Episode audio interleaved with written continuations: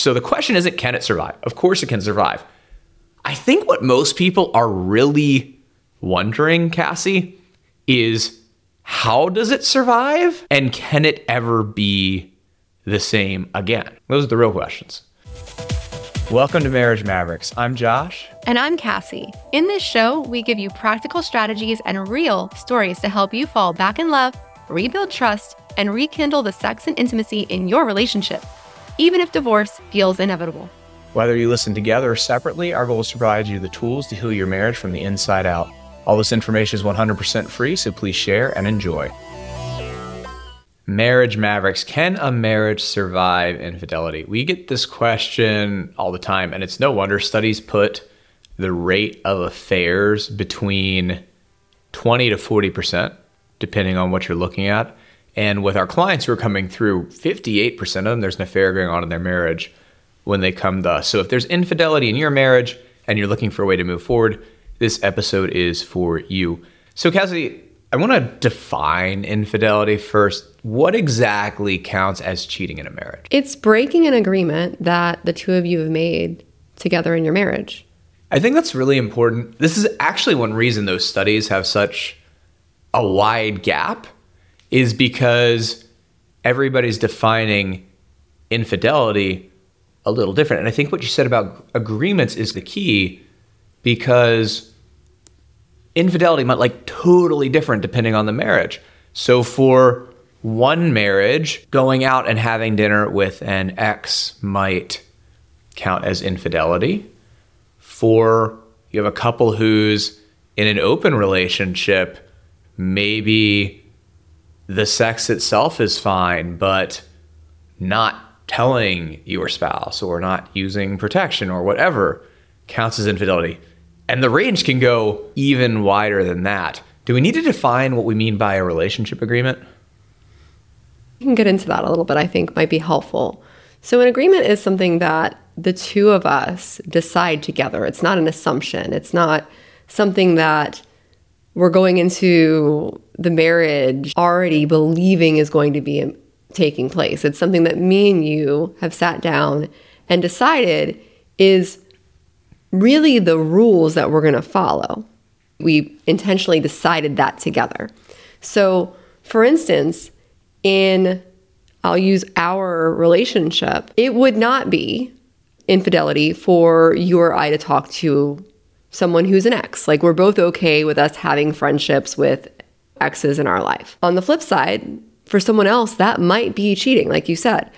It's really what the two of you have defined as being the rules in your relationship. And then an infidelity is when you break those things that the two of you have set up together that you committed to doing. So let's talk about why people cheat. I think that we need to know that in order to understand if a marriage can survive. Now, I actually did some research into the current studies around this, preparing for this episode. But I'm just curious. I was just spitballing this to you, and I was saying, Cassie, off the cuff, what you know from working with clients, what we teach, why do people cheat? What would you say? I think often it is trying to, if I was just not like looking at any of your notes and I was just, if you ask me this personally, I would say that cheating is a filler for a need. That is what cheating is. It is trying to find a replacement for something that you don't have. So that is exactly right. And there's actually a recent study that gives some input on this. So there was a study of 495 people who admitted to cheating, and they were asked, Why did you do it? And we're going to break down the specific reasons, but there is, and this probably won't surprise you, gender differences. So mm-hmm. with men, it tends to come down to I feel sexually unsatisfied. I'm taking that rejection personally. I'm seeking to get that met elsewhere. And it actually has as much to do with my self esteem as it does with sexual needs. Women are usually trying to fill an emotional void and feel desired and cherished versus unappreciated or ignored, but it is sex for them plenty of times too. Does that surprise you at all? No. Okay. So there are eight key reasons that they found that people cheat. And I want to talk about them a little bit. and get your input. I think all these are actually pretty valid and in line with what we see. So, mm-hmm. number one, anger or revenge. Yes, we see that quite often. It's we are having difficulties, we're having struggles. I don't like how things are going. And out of trying to hurt you or me being hurt and now wanting to hurt you, I take those actions. So that's the first reason. Second reason, self esteem. So not feeling wanted, desired, and sexy. I will say, if I was organizing this, I wanted to put this out the way the study did it. If I was organizing this, I would group some of these together. Mm-hmm. But self esteem, not feeling wanted, desired, sexy, that's number two. Number three, lack of romantic love. Obvious Absolutely. reasons. Yeah. Right? Number four, I thought this was interesting. Low commitment. So this means I'm worried that this marriage isn't going to last.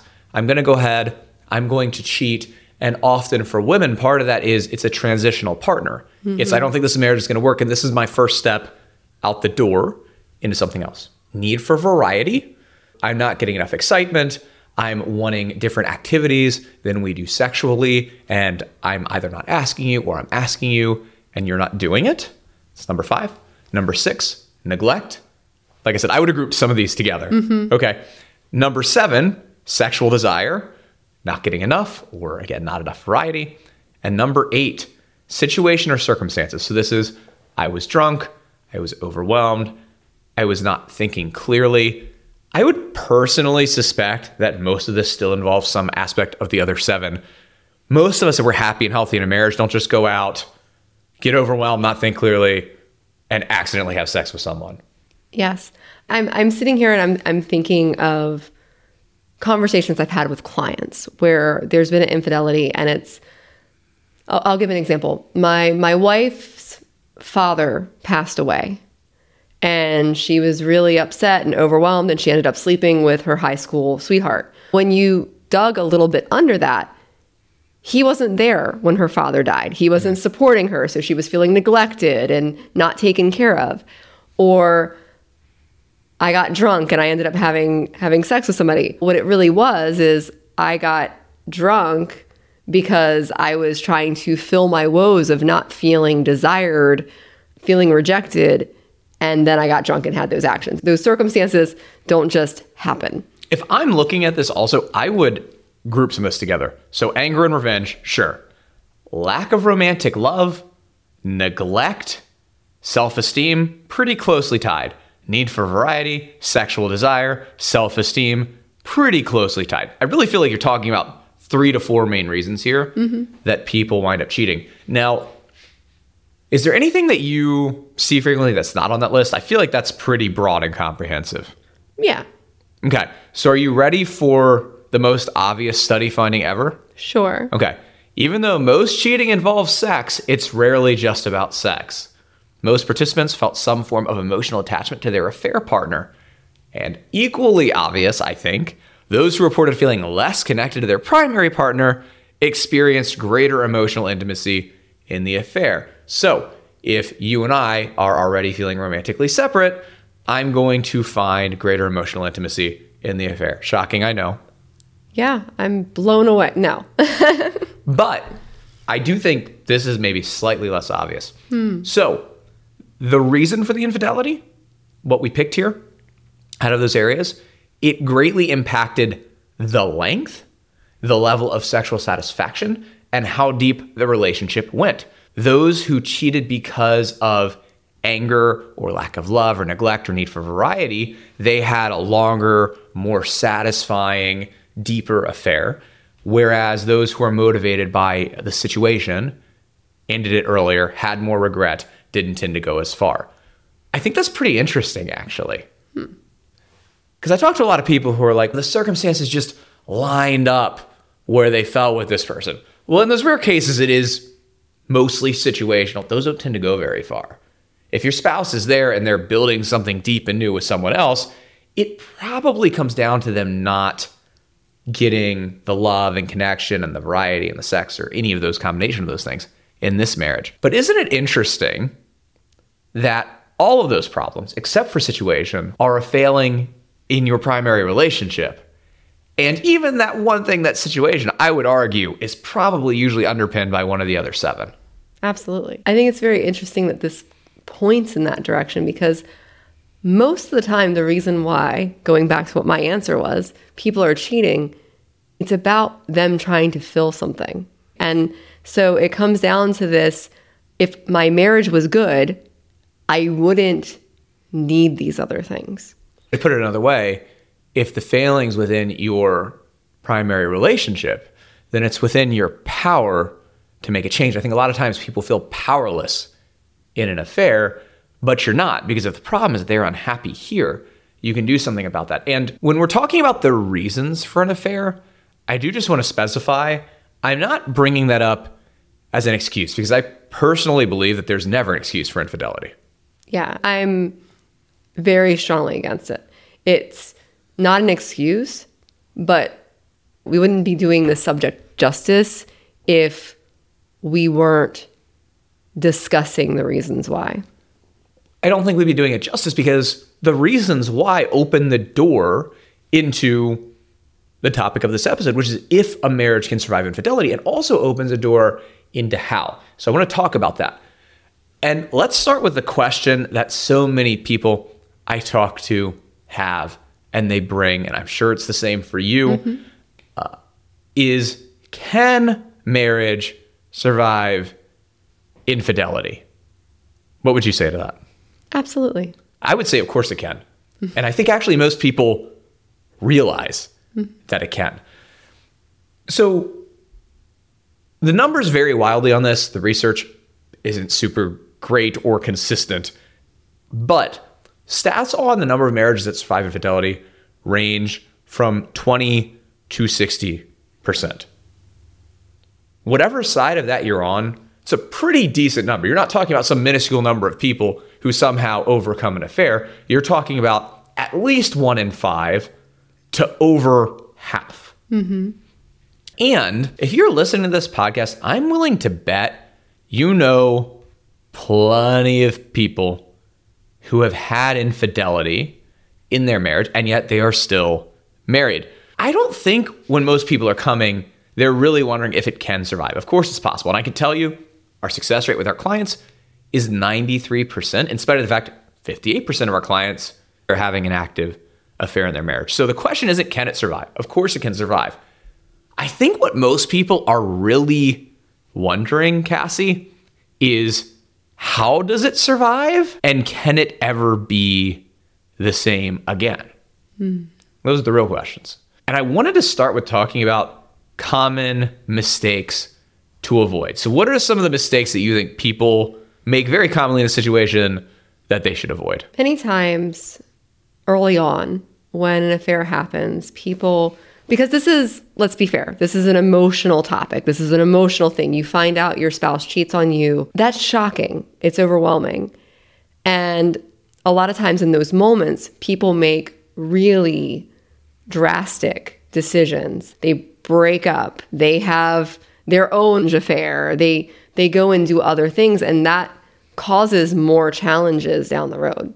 So, not doing anything rash or to put it another way, doing something rash. Very common mistake. Having an revenge affair, breaking up, telling the kids you're getting divorced. It, uh, there could be a hundred things. Going and putting it all on black in Vegas, whatever.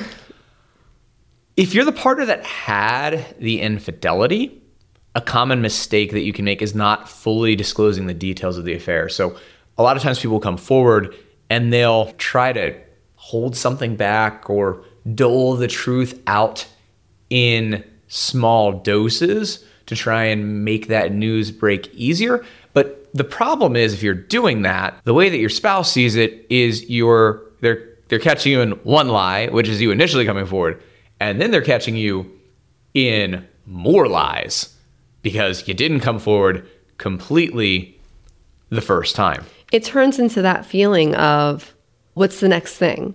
What's next? Versus you did this thing, you're coming to me, you are trying to make amends. It's now, what's the other shoe that's going to drop here?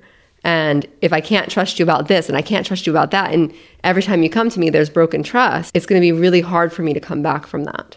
So, doling the truth out like that, common mistake. Minimizing or justifying. wasn't that serious. Here's why I did it. I didn't love him though. None of that feels good. So you need to bring the truth out, you need to fully disclose. But at the same time, there's also such a thing as oversharing. Absolutely.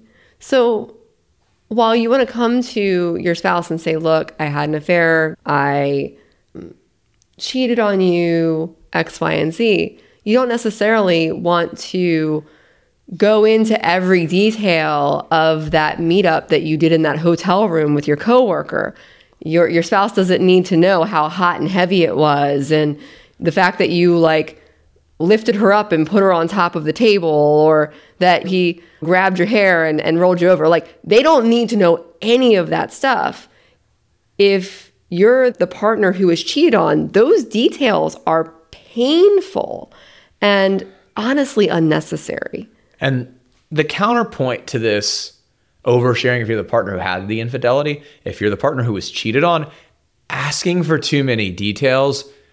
Yes, you need to know that they cheated. You might need to know with who. You probably want to know how long it was going on for. You may even need an idea of what kind of sexual activities were involved so that you can make sure that you're safe from an STI end or something like that. But past that, you're really just torturing yourself for no reason. And on that note, another mistake that I see people make a lot is using radical transparency as a solution to dealing with infidelity. And what I mean by this is a natural reaction for a lot of people when their spouse has an affair is now I want to know everything. I want full access to your phone. I want to read all your texts. I want to see all your pictures. I want to know every appointment on your calendar, where you're going, who you're going with, so on and so forth and so on. And that's a crutch.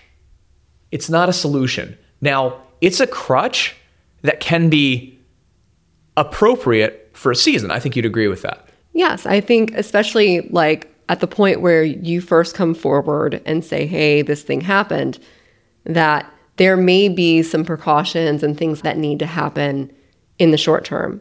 But that isn't the way that a married couple can live forever. Is this anytime I'm doing everything, I've got to check every little aspect of what you're doing I've, and I've got to make sure that I'm outlining every detail, every moment. Just it puts so much pressure on a marriage and a relationship. Well, it doesn't fix the root issues. Whatever it was that brought you to this point, the lack of love, the neglect, the need for variety, the anger, this doesn't actually fix any of those issues. And you'll always know if you're the partner who's doing this, it won't really prevent an affair. Your spouse can always hide something if they try hard enough. And mm-hmm. because mm-hmm. you always know that at the back of your mind, it won't really prevent the anxiety either. So while it's a crutch that may be appropriate for a season, it is certainly not a solution. Hey, Marriage Mavericks, real quick. If your marriage is struggling and you want to turn things around and get the love and the passion back into your marriage, we would love to talk with you. So if you would like to hear more about that, go to marriagemavericks.com and apply to talk with one of our team, and we can see if we can help you get there. Next common mistake. I'll let you talk about this, but thinking that space or time apart, taking a break, whether that's in your home or separating, whatever will fix things without actively working to fix those root problems that we talked about. So, this is what I tell my clients all the time when we're talking to our clients is can some space serve a relationship? Absolutely. But space without working on the relationship is just space. It, it, doesn't actually help in fixing the challenges that you're having. And in fact, can make those things worse. If there was an affair and I'm having a hard time trusting you, or you're angry at me, whatever, that space apart when we're not actually working on solving the root issues can just leave me in a spot where I'm spiraling in my hurt and anger, where we're now not getting the needs met. Going back to that whole conversation, if I want to be treated with like respect and given time and energy, if we're taking space, I'm not getting that. If you needed affection and physical touch, that space is just making more of the same challenges. So while I will say sometimes taking a little space from your, your spouse. Like if we're arguing, stepping off and taking some space can serve a relationship. Just taking distance without having any other follow up action just makes things worse. And that brings us to, I think, the last common mistake, which is trying to work through an affair on your own. an affair is one of the most devastating things that can happen to your marriage. So I said earlier that between 20 to 60% of marriages survive an affair, which I think is way more than most people are thinking. That's amazing. Between 20 to 60% of marriages can survive an affair if you handle it right. Looking at that the other way, between 80 to 40% of marriages don't survive mm-hmm. an affair.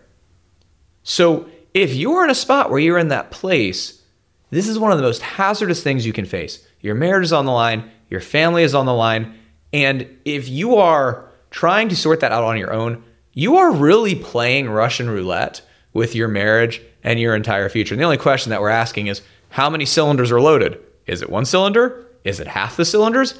I don't know. The numbers aren't super clear. But what's super clear is this is one of the most dangerous things that you can be going through on your own. And if you mess it up, you're going to be in a spot where you are losing your family and your kids and your future. And it's just not necessary. So do not go through this kind of situation on your own if you're there. Anything else you want to talk about on that? No, just folks, this is like surgery. And and I I just want to put it put it this way.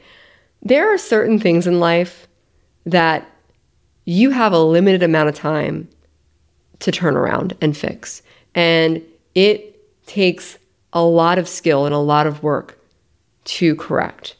And if you're having a heart attack you're not going to be like, hey, I'm going to try to fix this on my own. And, and this is one of those places where you do not have the time, you do not have the flexibility to hope that you're able to fix it on your own. Infidelity is just such a traumatic and harmful thing in a marriage. And without the proper guidance and without a plan, it's just devastating for all parties. It's unhealthy for the person who cheated. It's horrible for the person who was cheated on. It's just outright, it's so damaging to your family. And yeah, I just, I feel like this is one area that a lot of folks are like, you know, we can move past this thing and we can get past it. And you can, but it is not something you should go alone. If those are the mistakes you should avoid, then how do you heal a marriage where there's been infidelity? How do you turn that around and make it survive? This might be much simpler than people think. I feel like this is one of those things that is simple but not easy. First off, you both have to be honest and take responsibility. You may be saying, Josh, both of us have to be honest and take responsibility. Yes, both of you have to be honest and take responsibility. So the partner who cheated has to be honest about the affair itself and take responsibility for that. But they also have to take responsibility for the hurt and the problems that are going to come from that infidelity and now have to be worked through. So you have to be willing to give some grace when your spouse does want to read your text messages or is wondering where you are or is crying in the corner tonight. The partner who was cheated on needs to choose to forgive and take responsibility for that. And I don't think most people understand this idea of that forgiveness is a choice that you then have to take responsibility for. I don't think that most people get that because we don't talk about that. That isn't something that societally we discuss. We talk about forgiveness in this idea of feeling that I feel like I forgive you. And forgiveness is a feeling that comes after a choice, which the choice is I'm going to forgive you and I'm going to give you the opportunity to show that we can do something different. That's what forgiveness really is. It's giving that opportunity that we can have a different outcome, that we can move forward, and choosing to allow that space for that to happen. And when I'm talking about responsibility, what I mean by that is if you are choosing to stay with your spouse and you are choosing to forgive, you don't then get to hold this over their head forever. You just you don't get to. You had the opportunity to leave And if you are choosing not to do that and you are choosing to forgive, then you are now, in a way, putting yourself in this position. And you have to accept the responsibility that comes with that because otherwise people wind up in this spot where they just spend the rest of their marriage going, Yeah, this is your fault. You did this to me. You did that. They did. And you stayed. And that's awesome. And that says a lot about you and how much you care, but you have to take responsibility for that. And then both of you have to take responsibility for the root problems in the marriage and how you contributed. Because even if you were the person who was cheated on, you got here because of those problems that we outlined earlier lack of intimacy, anger, uh, revenge, people not getting their needs met, neglect, not feeling loved. And you contributed to that. So this may be hard to hear, but you contributed to this affair. But here's what's cool any place that you have responsibility for, you have the power to change. And lastly, the other thing that you might need to take responsibility for is what if your spouse isn't in a place of honesty and responsibility yet?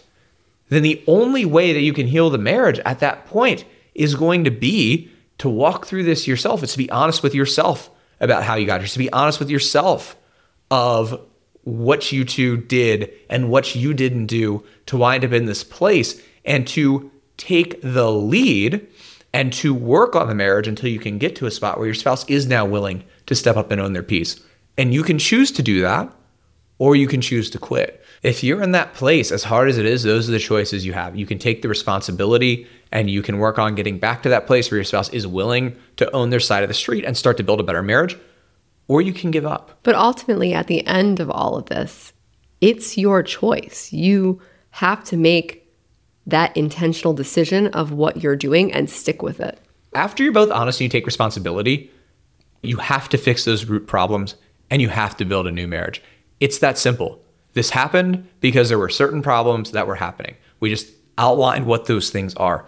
And if you don't want this to happen again, and if you want a better marriage, then you have to fix those problems. And I talk about building a new marriage because if you want to be in a place where this doesn't happen again, if you want to be in a place where trust is back and you're happy and you're healthy, you have to build something that's even better than you had before. You have to build a marriage that has trust and has the variety and has the love and has the communication so people aren't angry. You have to do all that. And once you have fixed those problems, the last step to healing after infidelity is rebuilding trust. And there's a specific formula on trust that we teach to our clients. Do you want to share that with people? Yeah. So the trust formula that we teach our clients is this trust equals opportunity, the opportunity to make mistakes, the opportunity to do wrong, plus consistency, plus time. So, what this looks like is you get those opportunities and you do the right thing. And it's plus consistency, which is every time I'm giving those opportunities, I consistently keep doing what I'm supposed to be doing and building more trust. And then plus time, because it is going to take time of seeing that consistency when you're getting those opportunities. That's what rebuilds trust. And to put this another way, if you want trust back, you have to be in the spot where, let's say, your spouse cheated on you, where you give them the opportunity to fuck up again and they don't. And then they continue not to fuck up and they continue not to make the same mistakes. That is the only way that trust comes back. Opportunity to mess up again, plus them consistently doing the right thing, plus that happening over time. And that's it, really, folks. Those are the three steps to fixing a marriage after infidelity being honest and taking responsibility, both of you, fixing the root problems to build a new marriage, and that trust formula. It's simple, but it's not easy. And I think that brings us to the question that I said earlier not can a marriage survive infidelity, but can a marriage ever be the same? Because I think so many people think, you know, you're going to be staying with someone who doesn't love or respect you, which by the way is flat out contradicted by the research. An affair has nothing to do with your spouse not loving you. You'll be staying with someone who doesn't love or doesn't respect you, or you can stay married, but it'll never be the same or never be anything close to what it was before. You'll always be settling for less than you deserve, or it's guaranteed to happen again, or you'll always be anxious and you'll always be looking over your shoulder. So many people feel that way. And if you're in a spot where you have an infidelity in your marriage, you may be feeling this way as well. And I just, I want to tell you that none of this is true. As we saw earlier, while it's it's not excusable, never excusable, there are simple, understandable reasons that people cheat. When you remove those reasons, you heal your marriage.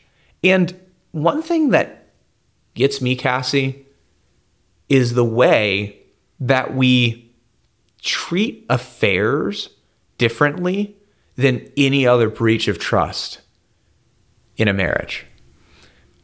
I look back over our marriage and I think of things like when I did destroy your teddy bear or when I took all the money out of the bank account because we were fighting over money. Fighting over money. A hundred different things, some of which I honestly don't want to get into on this podcast.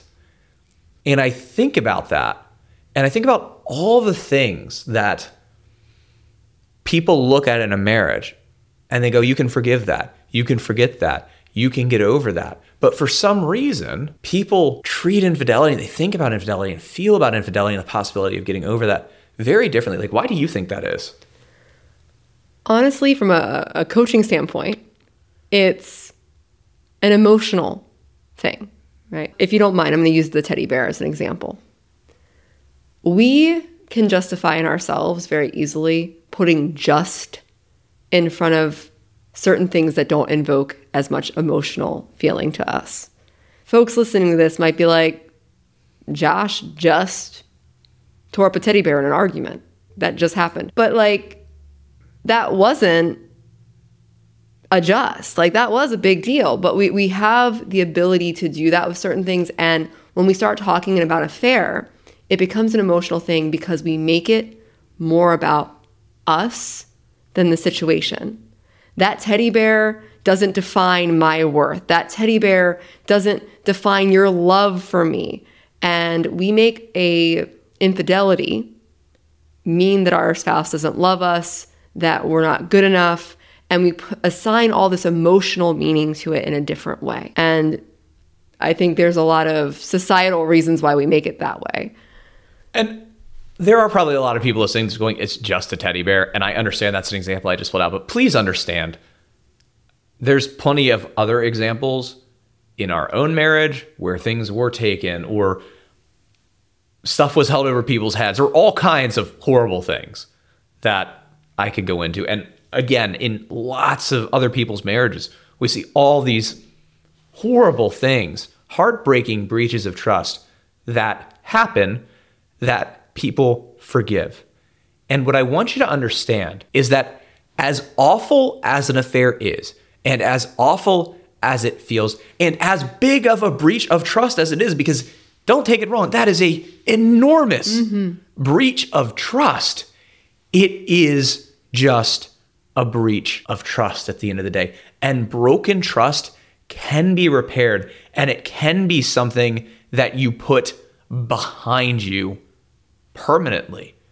When we look back at those things that happened, some of the things that I summed up, does it ever cross your mind anymore that those things are going to repeat Are those things that you're constantly looking over your shoulder for? No, not at all. Me either, because we've grown and there has been opportunity to repeat those actions. There's been time and there has been consistency and things have changed. And I just want to end with this. Can a marriage survive infidelity? Of course it can. The stats say so. The people you know who have had an affair and are still married are proof of that. And we've seen it in our own work over and over again. Yes, a marriage absolutely can survive infidelity. Can it ever be the same?